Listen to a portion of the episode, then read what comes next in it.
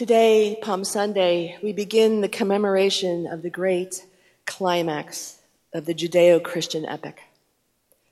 Throughout these past five weeks, the readings have repeated the story of the beginning of the tribe of Abraham, the wandering Aramean whose tribe was overcome by the oppressive and pagan Pharaoh until God took mercy and brought the tribe out of Egypt. The story is told that God was touched by the grief of the faithful people and delivered them from slavery. God's sorrow for the people and God's promise of abundance is seen in great contrast to the actions of Pharaoh, who not only enslaved the Israelites, but bought their children as well. But while the Israelites were wandering away from Egypt in search of the promised land, they were worried and skeptical. They endured years of hardship. They began, as always, to doubt the faithfulness of God. And God says, "I am about to do a new thing.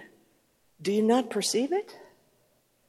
I will make a way in the wilderness and rivers in the desert." Again, the way of God is in deep contrast to the prevailing reality. Rivers in the desert, paths in the wilderness. But my ways are not your ways, says God. And at the same time, we have listened to the Gospel of Luke, who tells us that the old way of keeping faith with God is coming to an end. The old economy in which, as we heard last week, there is a quid pro quo rule, is giving way to a radical and illogical way of relating based on forgiveness and love. At the beginning of this season, we heard about John the Baptist, who told people to repent, to open themselves again to the action of God within them. The old way, the quid pro quo way, the way of thinking that God's favor is lost when people turn away from God, is passing away. Repentance here is seen as an act of surrender, surrender to God's love and God's work inside us. Again, God is about to do a new thing, a river in the desert, a forgiven prodigal son, a late fruit-bearing fig tree. Jesus is, of course, the representative of God in this new thing. And in an unbelievably countercultural move, Jesus asked God to forgive the tormentors because they are ignorant of what they're doing. This is a river in the desert. One can hear the precursor to this in Isaiah, who says that he gives his back to those who strike him and he, his face to those who pull his beard. Isaiah's confidence in God is so great that he has become fearless, but he is still waiting for God to take care of his enemies for him. He is so sure that God will see his plight and vindicate him at the expense, not the forgiveness, of his enemies. And the psalmist says, "My times are in your hand. Rescue me from the hand of my enemies. Make your face to shine upon me." The psalmist has great confidence in God. This is the old paradigm. There is no surrender. There is only a prayer for rescue. The patience of Jesus throughout his interrogation and march to Golgotha is epic. And in that extremity, it's extremely convincing. At the height of his agony, with great confidence, he assures the man crucified next to him that he will indeed be in paradise with him that day. This is the heart of the passion, the confidence that God will never fail to deliver us. The heart of the passion is that Jesus, with great confidence, surrenders himself to the work of God within him. Jesus delivers himself into the great purpose of his time, life and death for the sake of love. And there it is. Having endured what there is to be endured, Jesus, confident of God's help, delivers himself from death into life. He becomes the ancient story of bondage, confidence and deliverance.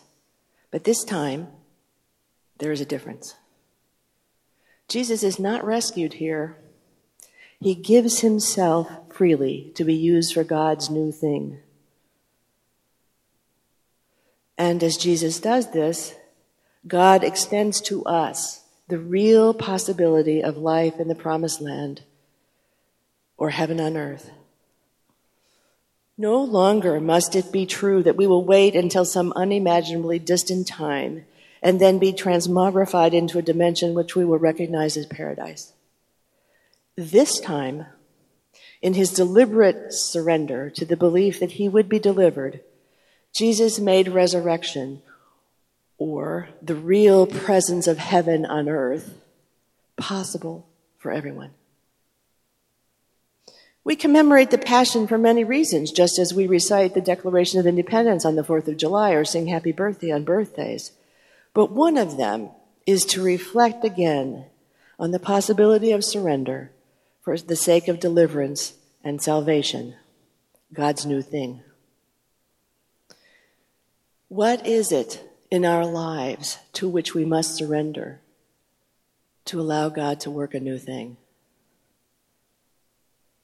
Palm Sunday is the beginning of Holy Week, when we watch for the coming of that new thing God is making with us. We will be here this week, watching, remembering, hoping, and surrendering. To be the new thing that God has in mind, we need each other. We need each other to see it and nurture it and reveal it to the world. As we heard last week, even Jesus needed the women at the tomb to tell others about his own newness after the resurrection. Let us then come to this place and be witnesses to the resurrection in each of us. This has been a sermon podcast from the Episcopal Church of Our Savior, Mill Valley, California. We are a growing, welcoming community for those seeking to deepen their relationship with God and to journey in faith with God's people through the breaking of bread and in service to others in Christ's name. You can reach us by phone at four one five, three eight eight, one nine zero seven. Or visit us online at our savior m v dot org. That's O U R S A V I O U R M V for Mill Valley dot O R G. We wish you God's peace, and we hope to greet you in person very soon.